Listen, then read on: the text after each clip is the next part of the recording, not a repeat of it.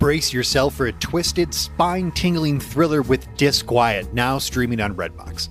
Jonathan Rhys Meyers stars as a patient who wakes to discover he is trapped in an abandoned hospital by mysterious and sinister forces that have no intention of letting him leave. Don't miss out on this must see movie. Stream Disquiet instantly on Redbox on demand today, rated R from Paramount Pictures.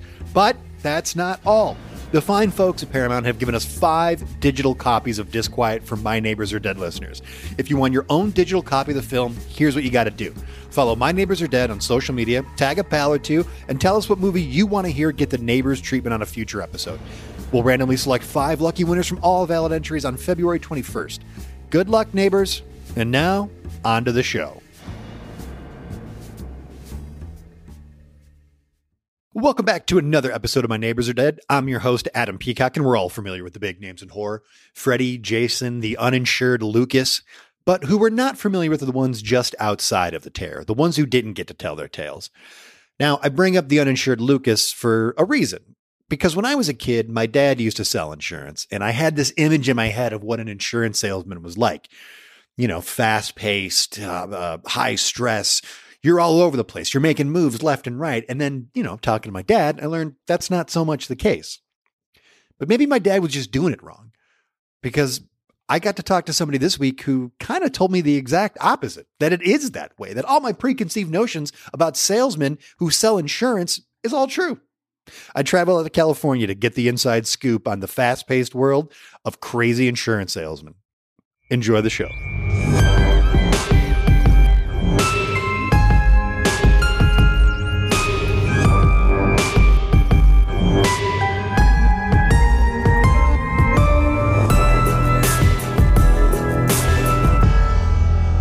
Welcome back to another episode of My Neighbors Are Dead. I'm your host, Adam Peacock, coming to you this week from a place I'm super excited about. I love trying all kinds of cuisines in the world, and and this week I'm in for a real treat. I'm here at the Needles Cantonese restaurant, and I'm joined by Dennis Baruby. Dennis, thanks for being here. Oh my god, it's my pleasure. What are you kidding me? Get into these noodles. Take in. Now let's. uh I want to get this. I'm because I'm so excited because it's such a fun thing to say. You work for the Mutual Fidelity Insurers of Sacramento. Is that correct? I sure do. That sounds incredibly exciting. You have no idea. I get to travel up and down the amazing state of California, making sure that people that with truck uh, class C, class D, class E driver's licenses are properly insured. You mean interesting folks? Oh, I can only imagine. I can only imagine the kind of people that need insurance. So is this is this something that you dreamed about as a kid growing up or or was this something that kind of befell upon you? I'll tell you right now. I grew up in Sacramento. And, you know, you look around and you try to find some sort of person that you can idolize. And there was this guy, Tim McGurthy, right? Mm-hmm. Always had two ladies on his arm. He was always doing marijuana, which was the style at the time. Drove a Cadillac the size of a street. And I said to him one day, how you doing it? I'm a sixth grade kid. How do I get to be where you are? He said, let me tell you right now. Insurance, my friend, insurance. You meet people, you travel the country. You are a hub to people's security and meeting friendly faces. And from that day, I said, How do I get involved? And I got myself involved with Mutual Fidelity Insurance of Sacramento. That's the Golden State. That's amazing. That's uh, that's incredible. That that feels like a a Paul McCartney moment when he sees a bass hanging in a window. You know? Oh my God, you have no idea. This guy McGurthy, like his uh, suit, an 80% blend of cotton, 20% polyester, uh, a weird purplish color that, you know, you don't see anymore nowadays. But like in 1977, my God, this it was uh, it was just a, it was just a god, a mustache that went for days. Like literally, his mustache would have killed Burt Reynolds' mustache if there was a thing as a mustache fight. Wish I wish there was, but you know. So what do I do? Nice thing about where I was growing up, you don't need to go to college to get into the insurance game. You can start right at the beginning. Mm-hmm. Started out as a kid that was just handing out mail around the office, learning the trade, learning the trade at Mutual Fidelity Insurance of Sacramento, giving you the golden state of mind. I, you know, so here's the deal. I'm a simple guy. Mm-hmm. I like women, I like blow, and I like Coke in that order, right? So and this was a golden ticket, if I may, to mm-hmm. get involved with it. So I've been to Sacramento. I've been to San Francisco. I've been to Bakersfield. I've been everywhere, baby, all the way down to San Diego. Sierra Madre? Hell yeah, I fucking Sierra Madre. Big time.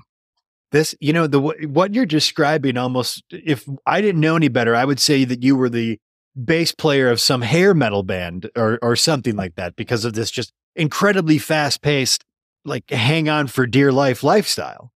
Well, I would say a bass player would wish he had my life. They can only play four chords. There's six types of commercial licenses for drivers in California, all of mm-hmm. which need to be covered. I cover everything from A to F, baby, from big rigs to RVs to boats. Heck, I've even started getting involved in the home insurance game. Well, yeah, I mean, let's talk a little bit about how how you are expanding your career. Like, you know, what is it? Are you looking to settle down, not being maybe on the road so much, maybe, you know, a little more home based? Adam, I'm so glad you asked that question. Because right now I find myself dividing my time between Sacramento and San Francisco mainly. And mm-hmm. I'll tell you right now, I have found a San Francisco treat that has made me want to stay in San Francisco the rest of my life. Now, both me and Deb are in protracted and ugly divorces, so we're not able to see each other as much as we want. But here's the thing there was a trucker, lost his truck says it was stolen, right? I get a get a call from Carl uh, Carl Winslow, right? He's my he's my director, right? And uh, he's he's a recovering heroin addict. But he calls me up. He says, "Hey, we need someone on the ground. This is a this is a big this is a big truck that's gone missing. So we need uh-huh. you to go up to San Francisco and investigate." So I call up Deb and I'm like, "Hey, guess who's going to be in town?" You know, you investigate fires, I investigate cars. We're both in the insurance game. Let's fuck and suck and figure out what's going on. So we get there. We get there. True story. We do coke and we do blow at the same time. I couldn't believe it. I'd never done coke and blow at the same time. And we're just like, let's figure out. I mean, literally, turns out her insurance investigation into a fire at a warehouse crisscrossed with my insurance investigation of a missing big rig. Literally, I felt like uh, Jack Nicholson in that movie where he's a private detective and all these different things are crisscrossing and intersecting. Uh, what's mm-hmm. it called? Chinatown. The two Jakes, exactly. So yeah, turns out in between us getting delicious seafood, we mm-hmm. find ourselves in what we call an insurance investigation, which is nearly, no, you know what? I dare say more exciting than what the police do. I'm sure I believe that. Sure. They jump in on the spot and they look at a bunch of dead bodies. But we figure out what are all these dead bodies worth? I mean, that's really that's that's the, the that's the ultimate question. Yeah, and you can't put a price on it. Well, technically, you can't. Most people, if you are in a, a, a Chinese street gang, right? Like sure. let's like uh, either the the Wing Kongs, they're they're they're there's Asian street gang that wear red turbans, or you could be part of the Fighting Tong, which is a another Asian street gang that wear yellow turbans. Their lives, you know, uh, basically approximate to based on their age, weight, what they've been doing with their health, you know, comes to about $72,000 a person. Now, some people might be saying that seems pretty low, but I will say this. Here's the problem with these Asian street gangs. One, they're street gangs. Sure. Well, of course. I mean, that's yeah, that's the. Big... But they also live a high risk lifestyle. I am not kidding when I say I found one guy, and to be fair, I'm supposed to be investigating a truck, mm-hmm. right? And she's Deb's supposed to be investigating a fire. Well, here's the here's the deal. We met up with this saucy uh, uh, Filipino gentleman uh, named Craig, who is just a super fun dude. And he's doing all the life insurance claims on these people, right? So we end up becoming kind of a crazy little threesome, right? But he shows yeah. me this one guy. He literally has this Asian uh, gang member. He has these rings that have knives that are attached to the rings and they spin like helicopter blades. Who's going to even insure cool. that? Who's going to? Craig was like, I don't even know what to do with this. You know, I'm so curious to hear more about how these organized street gangs are are really impacting the insurance business. But you brought up Deb a couple of times, Dennis. Oh, I, she's I, a I, treat, just a delight. I, you know, I feel like, and I don't want to overstep here, but I feel like there might be something there. You, you said maybe you were both in, embroiled in terrible divorces and you talk. But we're both in horrible, horrible, horrible divorces, right? Like, I, I'm trying to get out of underneath Margot for the last seven years, right? Yeah. But here's the deal: is she co-signed on the boat? It's like, I can either leave without a boat, Mhm. or I can fight this woman to the death and end up with a boat. Now, Deb, her significant other, Tom, right? He's one of those Silicon Valley assholes, right? Oh, the worst. thinks he can change the world with computers. Now, don't get me wrong, he's got a pretty slick job with Commodore 64. He's more than happy to rub it in all our faces. All of our faces. But here's the thing about him is like he's never around. He's always jet setting down to Texas to visit Texas Instruments, or he's going over to New York City to visit an Apple store, right? He doesn't know what Deb needs. And I'll tell you what Deb needs three things Coke, blow, and me in that order. And trust me, I've got the first two in spades. Yeah, absolutely. I mean, you know, I again, I, I don't want to overstep, but I feel like there might be this this part of you that is thinking maybe you'd like to co-sign on a boat with Deb at some point in the future because this is kind of a fast-paced, high-risk life you're leading yourself. Well, here's the thing. I want to, you're really touching on something here, Adam, because I, I do, I do want to settle down with her. And because like, I don't know if you know this, but San Francisco is turning into a real hot spot for real estate. You know, most people, it's like this real hidden, it's real hidden gem. Right. Yeah. Now, here's the thing. This is what's great about what Deb was doing in her investigation. She was investigating this uh, place, uh, uh, this warehouse owned by this guy, uh, David Lo Pan, this super, super old uh, guy who uh, was an importer exporter, right? Well, turns out his warehouse is looks like it's one story, looks like it's ground level. Mm-hmm. Actually, 14 stories deep. What? 14 stories deep. Not joking. All right. Now imagine this. Imagine the, the, the warehouse is just the top of a real estate or possible parking garage pyramid. As Sure. it goes down, it gets larger and larger and larger. Now, let me tell you right now. You're saying to yourself, do I want to live underground? I don't know. Seemed like a lot of people were already living underground. There were a lot of what I could only describe as uh, single bedroom um, cells.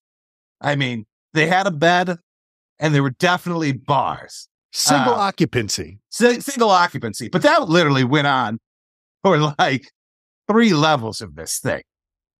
You go a little bit further down, you have a you have a whole nightclub decked out in neon. There's a humongous skull with fangs and a stairway, and then just nothing but open space, other than a bar, right? And so, like me and Deb are looking at this, and we're like, "What are we doing? We should just buy this lot, right?" Because now Yeah. the it's it's been depreciated so much. Why?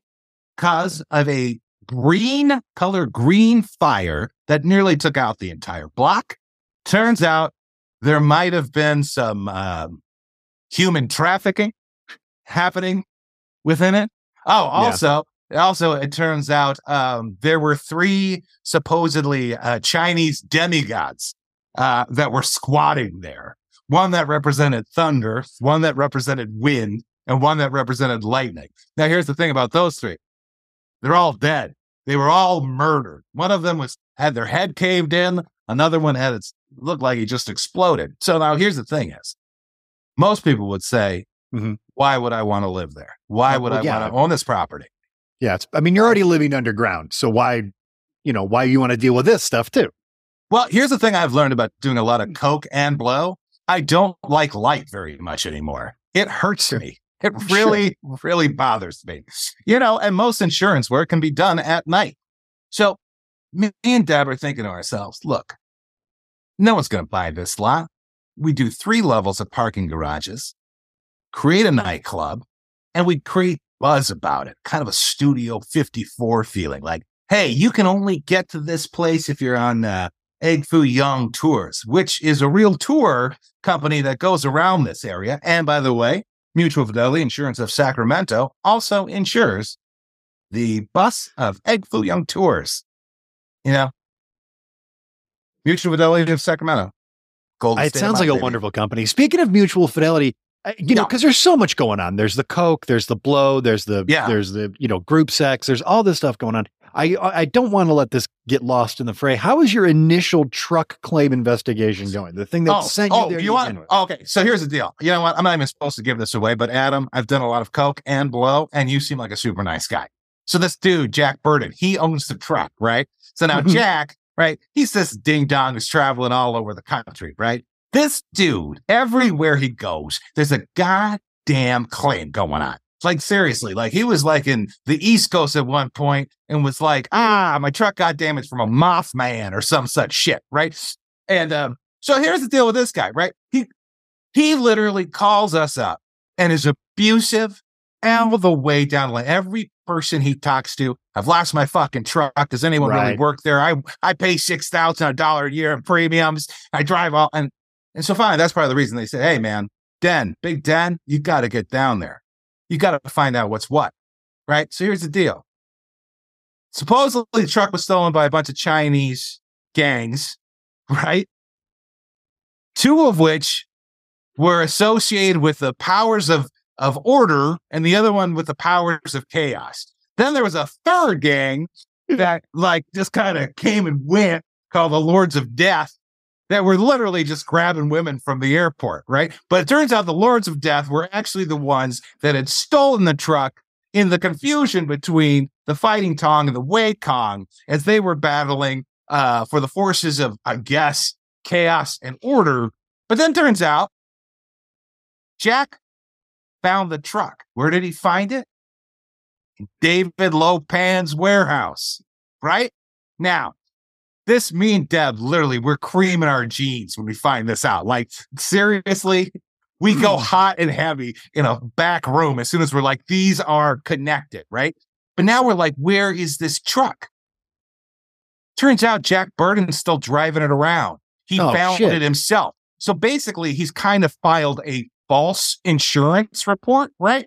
So I tracked this douchebag down, right? Now, don't Yeah. get me wrong. He's a tall drink of water. I'm handsome as fuck. So yeah. even Big Den is a little bit intimidated by this guy until until he says, "Hey, are you going to pay the tire damage on this truck?" I say, "Tire damage? How did this even happen?" He goes, "Oh, uh, a demon, a hairy demon, like uh, uh, basically hitchhiked on the back of my truck. I wasn't aware, and then fucked up the truck."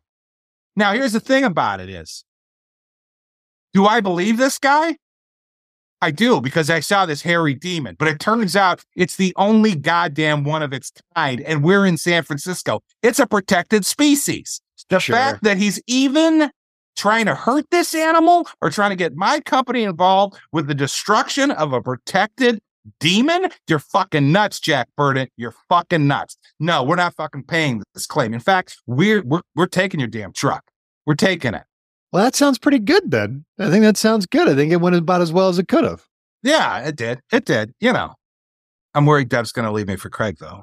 Buddy, don't. Come on. No. Nah, it's all right. It's just, you know, it's all right because uh it just, you know, I found a I found a truck and he found a uh 12 foot tall Chinese demigod Hey, that had been that. murdered. That had been murdered. And you know what? Here's the thing is, I'll say this. You would think uh a 12 foot tall Chinese demigod that's uh, bent on universal domination wouldn't have even had an insurance policy. But boy, did he. Yeah. Boy, did he. Well, I mean, I you know, there's still a lot of good things you and Deb have. You guys are balling out nonstop. You know, you're, you're going on these adventures. It's you know, she's worth fighting for. It sounds like she sounds like a lovely gal. She is. She's absolutely great. Beautiful green eyes. Beautiful green eyes.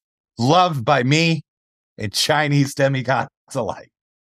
Well, Dennis Barubi, I this might be my moment that you had when you saw your your future in that insurance salesman. This might be that for me.